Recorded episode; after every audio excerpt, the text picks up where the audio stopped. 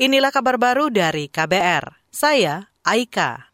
Asosiasi Pemerintah Desa seluruh Indonesia meminta kenaikan dana desa menjadi 10 persen dari total anggaran pendapatan dan belanja negara APBN. Permintaan itu disampaikan Ketua Abdesi Surta Wijaya saat berorasi di depan Kompleks Parlemen DPR Jakarta hari ini.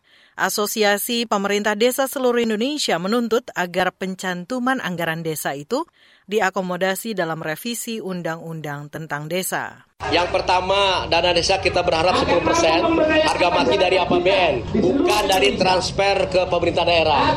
Itu satu. Yang kedua, kita berharap bahwa dana desa benar-benar adalah dilakukan oleh musdus dan musdes, musyawarah desa. Karena desa lah yang tahu persoalan tentang pembangunan desa, tentang orang miskin, tentang anak yatim, tentang fakir miskin, tentang jalan setapak, tentang uh, posyandu gizi buruk, ya kan, tentang stunting. Itu desa yang tahu. Ketua Asosiasi Pemerintahan Desa Seluruh Indonesia, Abdesi Surtawijaya menambahkan, dana desa 10 persen dari APBN dinilai bakal mempercepat pembangunan dan kesejahteraan desa. Menurutnya, dana itu bisa dimanfaatkan mendukung program nasional dan daerah agar cepat mencapai target pemerintah. Sebelumnya, rapat panja balik DPR menyepakati usulan dana desa naik 20 persen yang bersumber dari dana transfer daerah. Kita ke informasi hukum. Penyidik Polri Endar Priantoro kembali menduduki jabatan sebagai Direktur Penyelidikan di Komisi Pemberantasan Korupsi KPK. Dikutip dari Antara, penyidik berpangkat Brigadir Jenderal Polisi itu membenarkan telah bertemu pimpinan KPK hari ini untuk kembali menjabat sebagai Direktur di KPK. Di konfirmasi terpisah, juru bicara KPK Ali Fikri membenarkan soal kembalinya Endar Priantoro.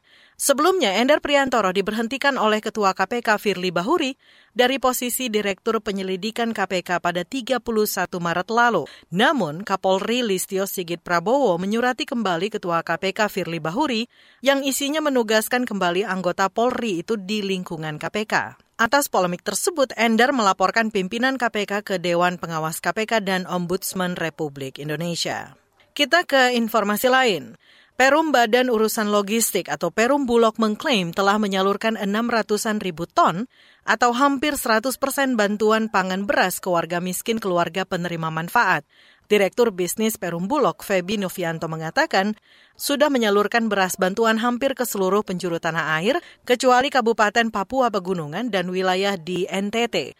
Namun, ia tidak menjelaskan alasan dan kendala Bulog belum mengirim beras ke dua daerah tersebut menyebarkan ke seluruh wilayah Indonesia dari stok CBP-nya atau cadangan pangannya. Memang kami sekarang punya dua core bisnis selain CBP untuk uh, penugasan atau public service obligation-nya juga ada dari sisi komersialnya. Tapi seluruh beras ini sudah kita sebarkan ke seluruh wilayah Indonesia dan mayoritas memang kita utama tentunya untuk pengadaan dalam negeri walaupun Bulog sudah uh, ditugaskan juga untuk pemenuhan stok cadangan pangannya ada beras dari luar negeri juga.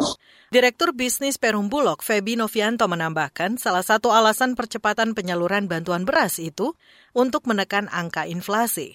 Sebab beras kerap menjadi penyebab terjadinya inflasi di daerah. Adapun saat ini, saudara, terdapat stok sekitar 955 ribuan ton beras di gudang Bulog. Demikian kabar baru dari KBR. Saya Aika.